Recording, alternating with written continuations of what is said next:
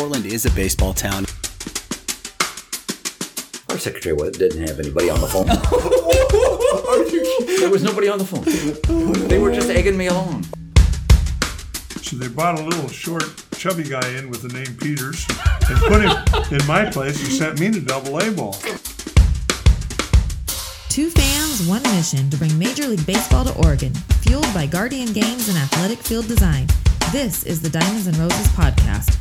Without further ado, your hosts, Ben and Dave. Welcome once again, everybody, to another episode of the Diamonds and Roses podcast. As always, I am your host, Ben, and I'd like to take a second to thank our sponsor, Big League Chew, the Hall of Fame bubblegum. If you haven't gone out and gotten some, go get yourself some Big League Chew. My favorite's the grape, and uh, I really enjoy it, and you should go grab some too. So, we are back week two with Travis Chock, CEO and founder of Baseballism.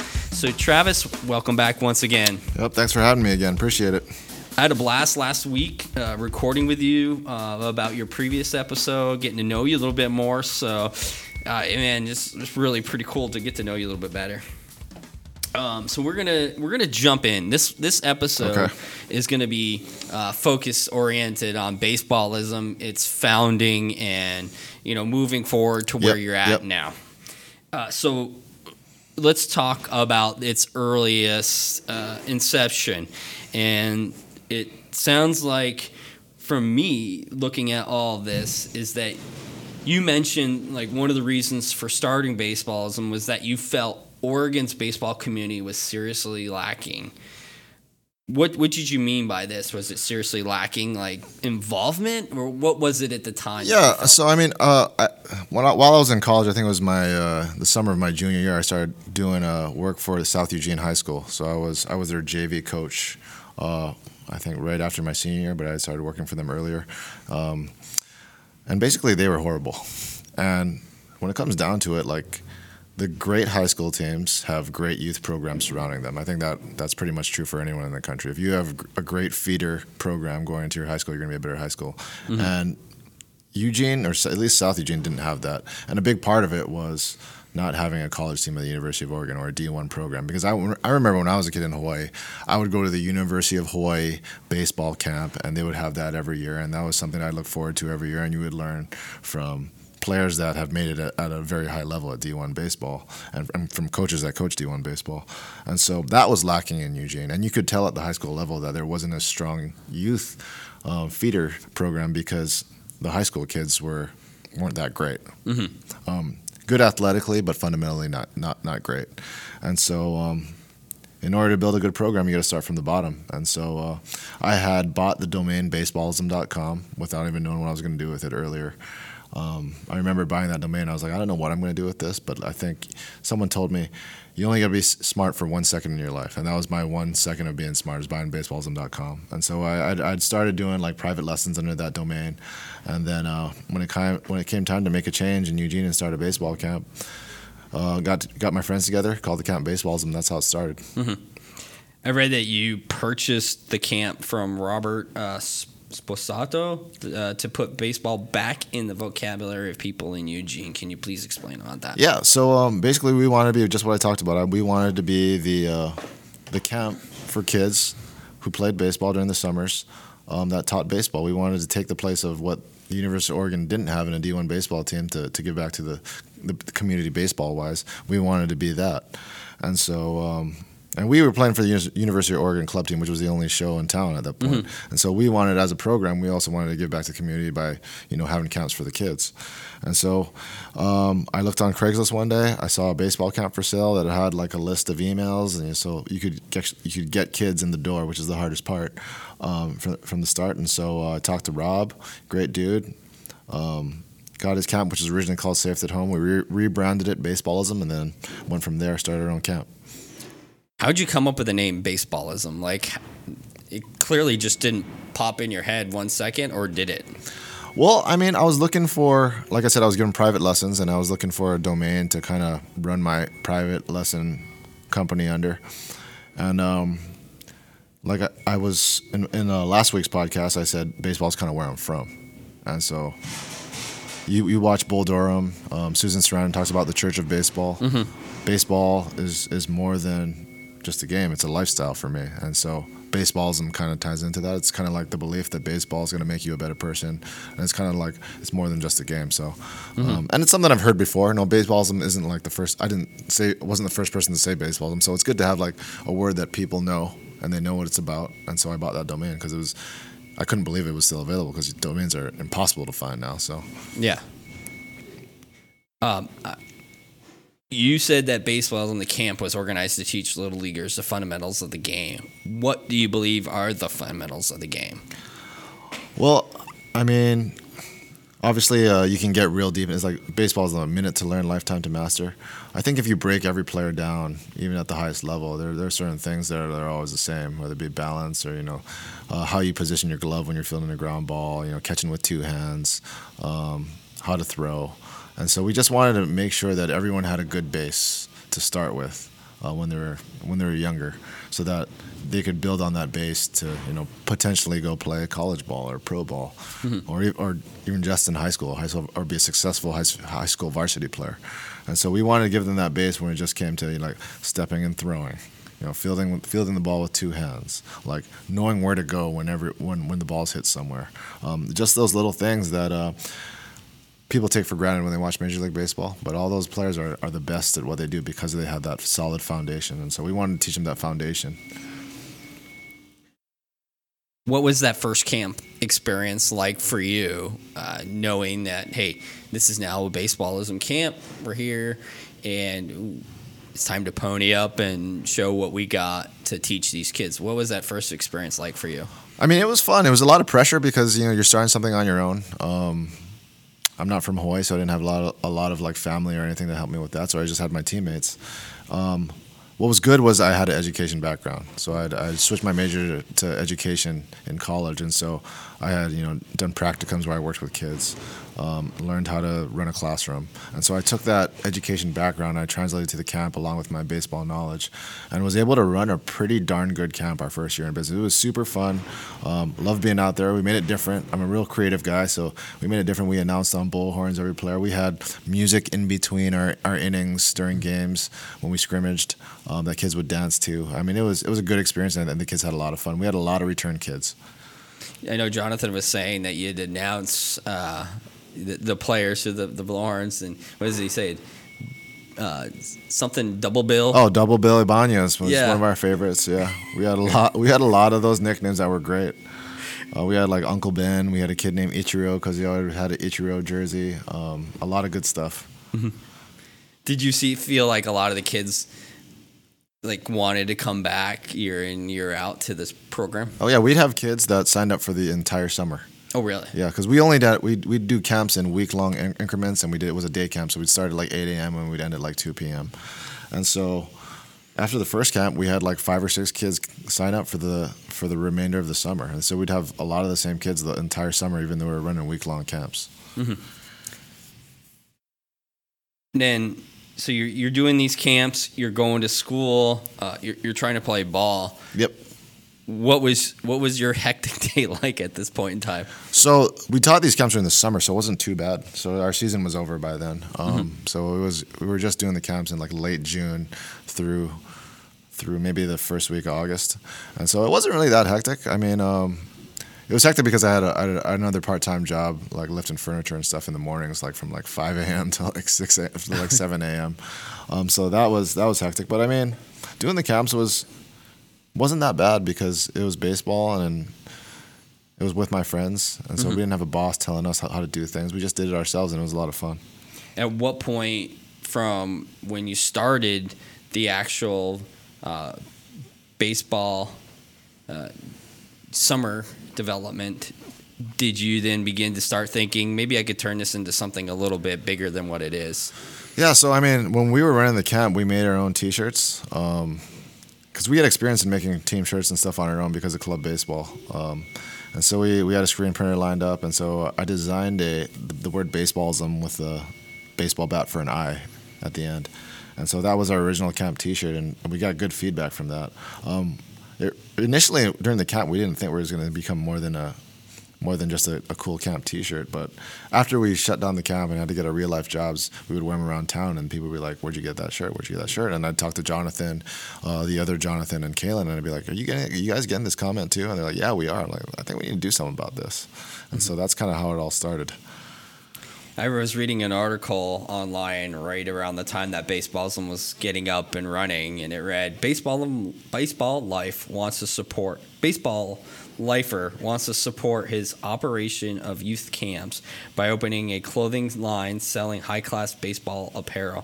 For $150, backers receive the full lineup of apparel, including a limited edition hoodie, flat bill cap, and two shirts of their choice you know you're you're getting this up and going. What was what was that like? What was the outreach to you? I mean, yeah, that was that was way back. This is so this was actually a Kickstarter campaign, and so previous Mm-hmm. to that, I was uh, so I had a bunch of jobs at that point. So I was working for E-Force. I was coaching high school ball, um, I was working for PCC. So I had three jobs at the time while I was while I was doing this, and so um, I had I had uh, and I was actually doing private lessons too. So one thing I learned from working at a baseball facility doing private lessons is that you only can teach kids when they're not in school, baseball.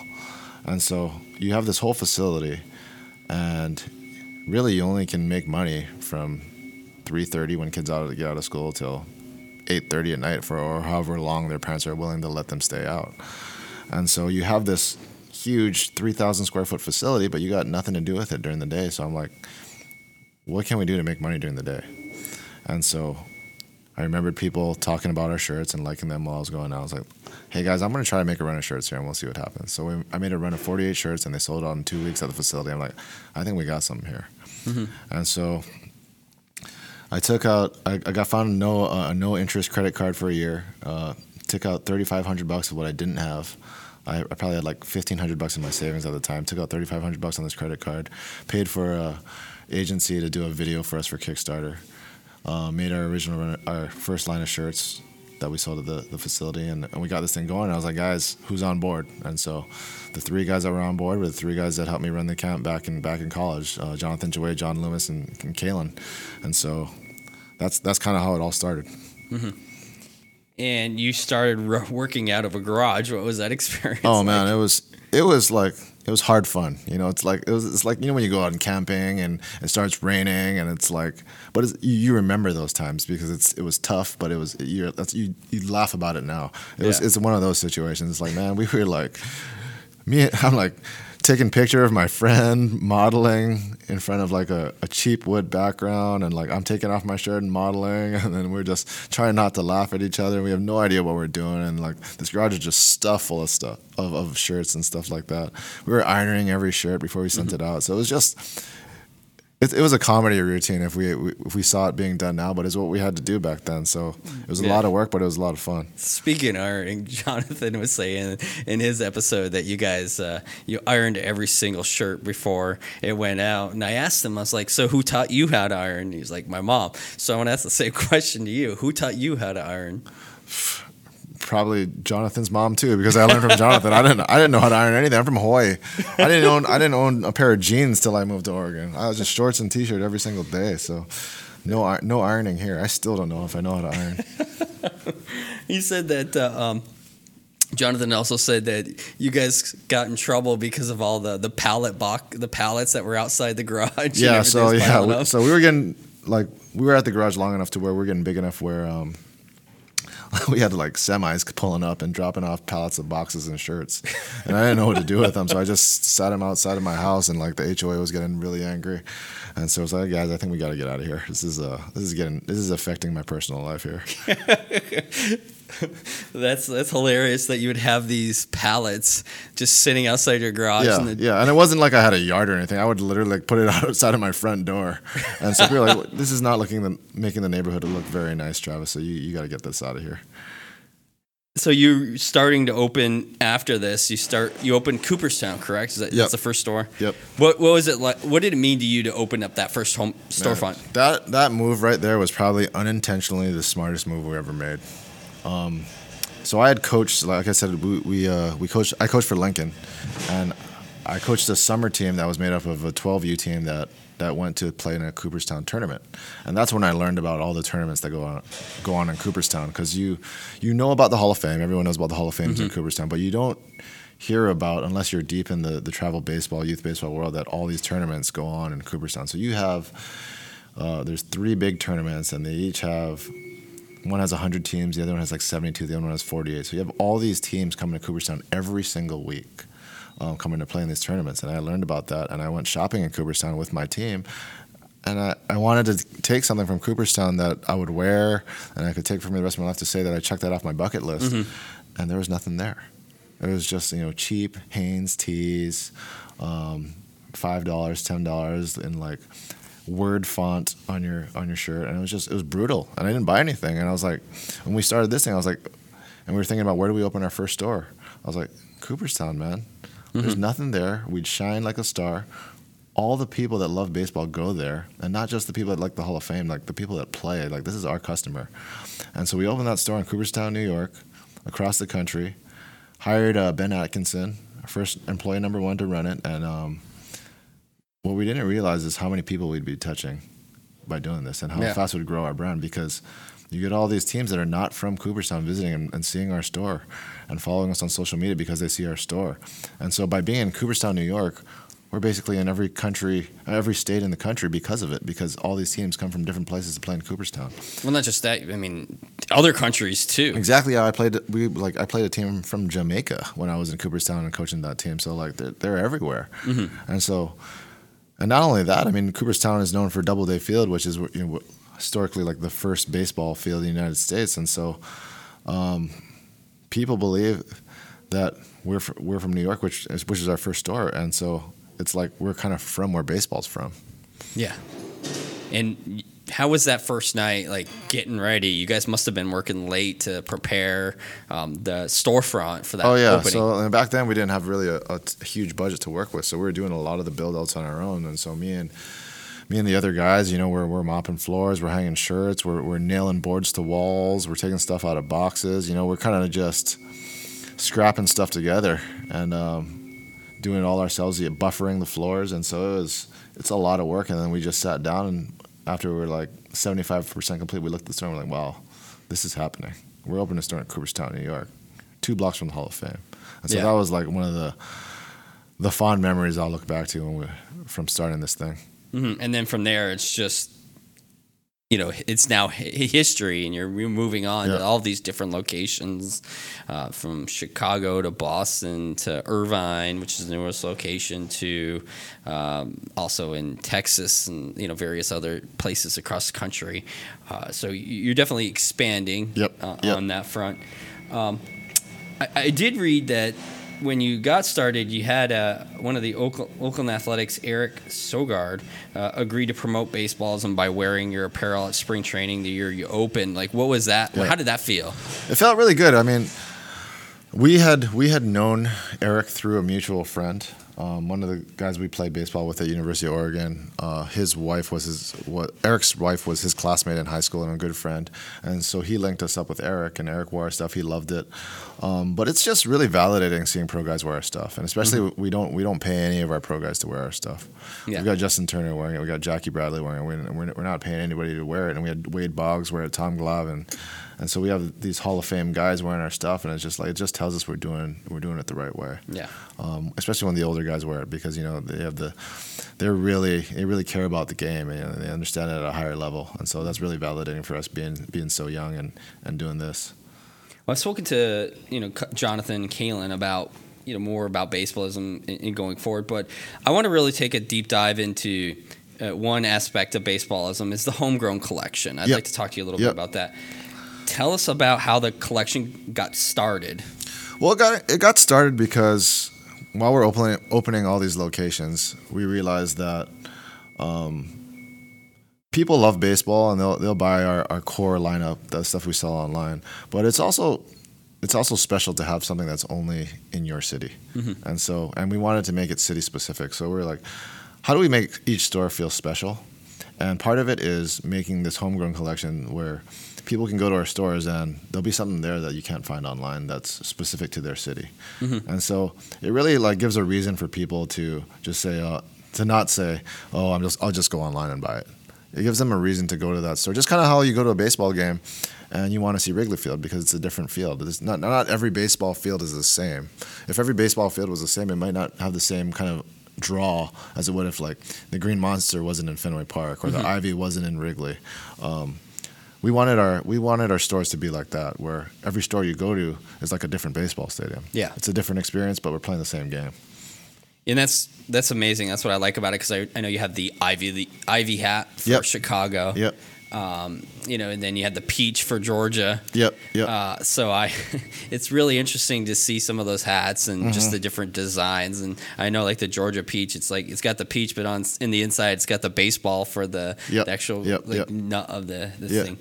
Um, so what what does this what does it I know you talked about it like for each individual location, but what does it mean to you to have like this homegrown uh, apparel through baseballism? And I just kind of curious if it materialized any of you, from you being away from home from Hawaii.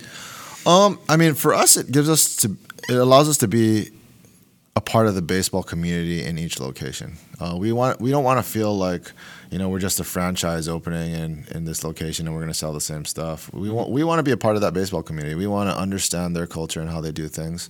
I mean, like baseball players from Puerto Rico act a different way than baseball players from from Hawaii and Hawaii from California. Everyone has a different attitude and a different thing to be proud of.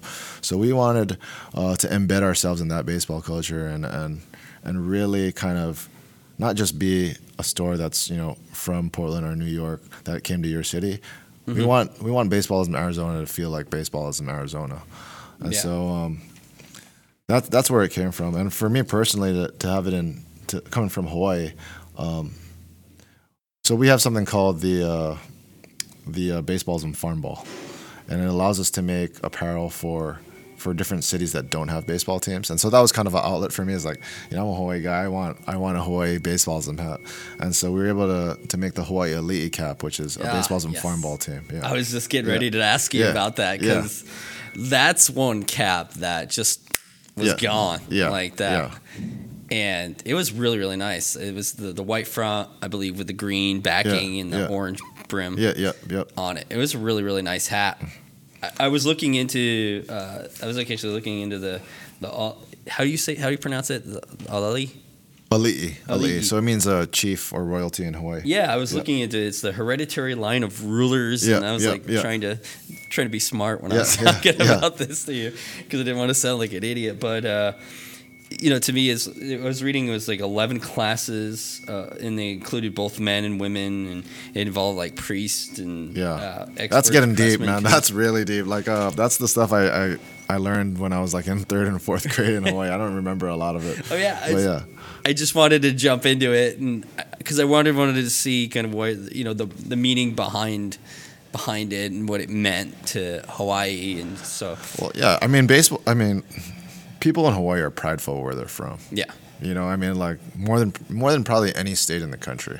Like if you if you're from Hawaii, you're, you're like I'm from Hawaii. I'm proud of being from Hawaii, and it's kind of a unique thing because there's not a lot of people from Hawaii that you walk around, especially on the mainland. You don't walk around and meet a person from Hawaii every day. Mm-hmm. Maybe on the West Coast more than the East Coast, but like it's it's kind of a rare thing. So, and we're kind of the underdog. I feel like Hawaii's kind of the underdog when it comes to like sports and all that kind of stuff. So it's like people from Hawaii are really prideful in that, and I just wanted to do something baseballism for Hawaii because I'm really proud from being being from Hawaii and like doing what I do now and being from Hawaii. It's a big deal in Hawaii Yeah. because not everybody makes it out of there, you know. So it's a it's a big deal, and and I just wanted to show pride for the Hawaii baseball culture Yeah. Um, on hat.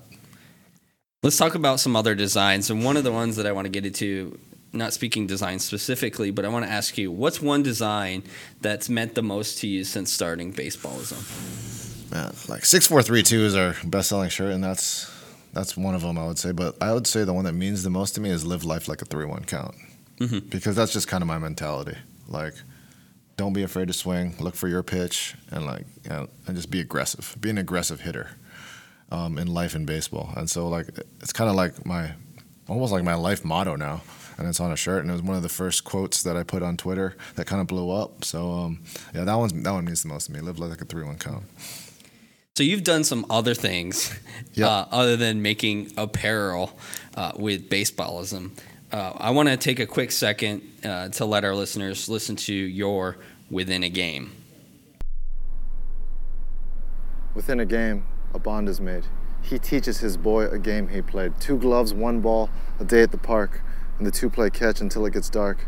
And his boy does better than he thought he would. So the two played catch as long as they could. The boy and his friends, they play in the streets, tennis shoes and cans, no bases, no cleats. They hit home runs and they turn double plays. One great catch, and he's Willie Mays. But the sun starts to set in the old neighborhood, and they played in the streets as long as they could. The boy goes to school and plays for his team. He develops his craft and follows his dream. He has moments of glory, he has moments of shame, but they shape his life and they make his name. But he begins to get old, and it's understood. The boy played the game as long as he could. The boy, now a man, he has a son of his own, and he teaches his son a game he was shown. His son's first game, he sits in the stands. He yells out instruction, but it's not in his hands. And being late for the meeting was not in the plans, but a cheer for his son as long as he can. This is America's brand. This is baseballism. So this within a game Yep. is really really cool. I really enjoyed listening to it, as you can hear. Um, what? How did this come about? Like, what made you think about doing this? So when we started this thing, I mean, we, we grew on social media. We kind of grew differently than most other companies. We grew from the outside in. Like we were selling more stuff to New York and and uh, Georgia and, and Atlanta and, and you know Texas more than we were in our home base in Portland. It's all because of social media. And so I just asked myself, what am I good at that I can I can incorporate into this baseballism thing that can get more followers, get get more likes, get more shares. And so um, in high school and, and in uh, elementary school, I was always good at poetry. And so, how do I express what this brand means to me um, in, through poetry? And so uh, I wrote I wrote within a game, and we we made a video and we posted it on social, and it just kind of blew up. And it's really just the story of how the life cycle of baseball, how the game is taught from a parent to a Yeah. kid. The kid loves the game. It makes the kid who he is or who she is. And then um, the cycle continues. That kid grows up, becomes a parent, passes the love for game down to their kid, and that's that's for me that is that is that is baseball. Yeah. It's just a fam it's a family culture, and then the way the the cycle of baseball is just how it is. It's, and so that meant a lot to me. This this brought a lot of back a lot of memories for me as a youth. Um, I, I I don't know if you, but I grew up in Vermont, and Yeah. so I lived in, in, in the woods, and I had a couple friends, and we would play baseball. But I like the part where you say. Uh, the boy and his friends play in the streets, tennis shoes and cans, no bases, no cleats. They hit home runs, they turn double plays. One great crit, catch, and he's Willie Mays. I remember like playing ball with my brother. We'd play on the lawn and we'd use our hats or something yep. or baseball gloves for the bases. And we'd have our friends and we'd use, I mean, we just use a tennis ball Yep, and, and an aluminum bat. And, you know, we hit the ball and you're just like hitting home runs and you're like, oh, you know, dropping the back and just Mm-hmm. walking around. So it reminds me and it brings up um, a lot of great, great, great memories um, of playing as a kid. So I really, really liked what you put together here. I got some other fun memories that this Yeah, brings up. yeah, yeah. Some of which, like uh, one is, is that I remember my bu- brother threw the ball and I lined it right back at him. Oh, yeah. and it hit him right, right in the Yeah. private area and knocked him and over. we all have those stories. I mean, I used to play in the parking lot with my cousins and my, my friends, and we used to play with a ping pong ball and one of those mini souvenir bats. And we Oh, really? yeah, we made rules of like if it hits this part of the wall, then it's a double or a triple, or you know, if you hit it here, then it's it's whatever. And so ghost runners and everything. So that was, that was my childhood too. Yeah, it was it was phenomenal. Now you've done some other stuff. You've actually written a few books. Yeah. Um, for uh, baseballism, you know, was that just your education background that got you thinking? "Uh, Let's let's write a couple books. Well, I mean, I, I've been writing these poet, uh, these poems, and uh, a lot of them are longer than than they, they need to be for social media, uh, but they do really well when I split them up into different slides for Instagram or whatever it is, and it just kind of just like a, I'm getting, we're getting this much traffic for for these posts on social. Um, it's pretty much a book anyway. Let's just illustrate it and, call it a book because people are liking it and people are asking for it. So like we we'd post the first book that we wrote was uh, the baseball game before Christmas, which is a baseball version of the night before Christmas, and we'd write it and we'd email it out and people are like. When are you going to release a book? When are you going to release a book? Because it just naturally looked like a book the way we put it out there because it's like 11 pages. And so um, it it just kind of naturally transitioned. And so when we were to the point where we were large enough and we had a big enough audience, we were like, okay, let's let's try to make this a book, and we released it, and we've sold like eight thousand copies of the first book we've sold. So it's it's crazy. Wow. So Chris, our friend of the Yeah. podcast, says again, he has another question for you, Yeah. and this is more getting back into to baseballs themselves. He says, "I've met a lot of people in the company, from founders to store managers to retail associates. They are all amazing people, not just in their work, but as genuine human beings. Baseballism attracts tons of people who want to work for this company, but how are you guys so spot on in your hiring process?" I mean, we're not always spot on, but we're we're pretty good, and I think it it starts from the top. You know, our our four co-founders. I mean, we are we're we're just normal dudes, man. I mean, we're not we're not trying to be. You know, we're pretty humble. Um, we care about who's working for us. Um, and I think our, the culture that we produce for our employees is, is just great because I mean we, we care about who works for us and and um, we let them kind of do their thing. We're not too hands on. Um, if someone gets hired here, we hired them for a reason, and so we we trust them. They trust us. Um, we got their back. I mean, and and, it's, and it comes from like a coaching background too. It's like you want to you want a coach where you're willing to run through a wall for them, and we try to we try to produce that that culture for our, our business too. Is like we're gonna have our, our our employees back, you know, when it comes down to it, and so um, and they'll have our back. So it's just it's kind of just common sense to me. Just treat people good; they'll treat you good. So where does baseballism go from here? Again, you just opened Irvine. You opened up a new pop-up store in downtown Portland. Yeah. Where are you guys going from here? So next year we have two stores penciled in, and this is kind of a, a big release. So we haven't. I don't think we've said this publicly, but we just penciled a deal to build a barn store behind the backstop of the Field of Dreams. Oh no way! Yeah, and that should be there uh, by April of 2020. And so that's going to be a big one because it's going to have it's got that Cooperstown crowd. I mean, we went there, and we visited uh, to negotiate, and uh, we went there, and there's two people on the field just wearing our shirts. And so like, we're, this is where we need to be. This is where, if I'm a baseball person, and I have a bucket list, and there's you know ten things on that bucket list, Field Dreams- Field, Dreams is going to be, there. Yeah. And so we got to be there. And so um, that's that's really exciting because I got to go on that field, I got to play, and like if you've never been to the Field of Dreams, like I know it's out of the way and there's nothing there, and that's true.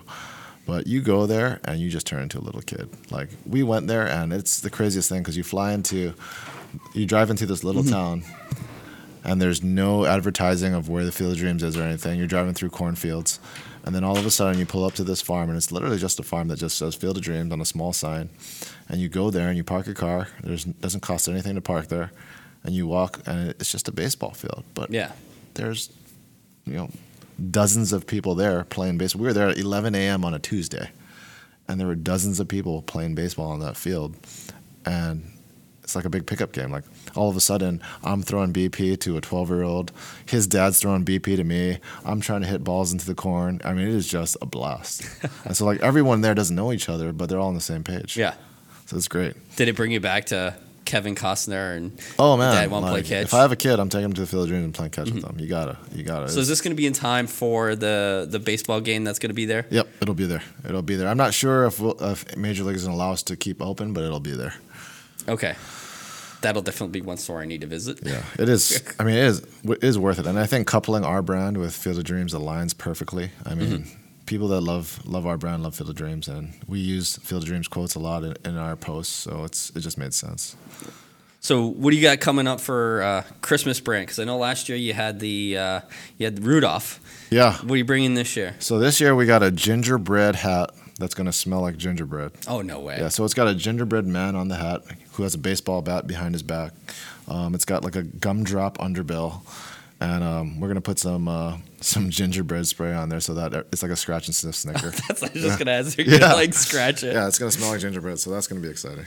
Well, that'll be really cool. Um, I'm looking looking forward to it, uh, and, and looking forward to many more products that you you have coming out. Um, so. I know that our listeners probably know where to go, but I'd like to give you the last minute or so to just kind of tell them where to go to find products or where they can go find a store. Okay, so we're in a lot of stores now. Uh, it's gonna be tough to reel off. I think Jonathan did a lot better job than I'm gonna do on this, but uh, you can go to baseballism.com, obviously, and uh, we have a list there of where all our stores are. Um, we're in Scottsdale, we're in Irvine, Atlanta, Chicago, Boston, Um, we are in Portland, obviously. That's where we're headquartered at. Uh, we'll be at the Field of Dreams next year. We'll be at St. Louis. Um, I think I haven't said Chicago yet, and Texas. That's I got them all right there. That's where we're at. There you Uh, go. Dallas, Texas. And then you're at Omaha when Omaha's there. And when Omaha's there, we're at most big baseball baseball events. Excellent. Well, Travis, it was great spending these uh, two weeks with you and recording and getting to know you better, but getting to know baseballism and taking more of a deep dive into it. Even though we've talked to a couple of the other guys, Yep. it's just been great to learn uh, more about yourself. So I thank you. appreciate it, Ben. Thank you for having me. Yeah, so that'll do it for this episode. Again, go check them out, baseballism.com. Go visit any of the stores. Highly recommend it.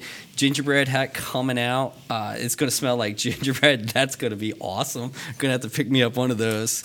And, uh, anyways, well, you have yourself a great day wherever you at. Peace out.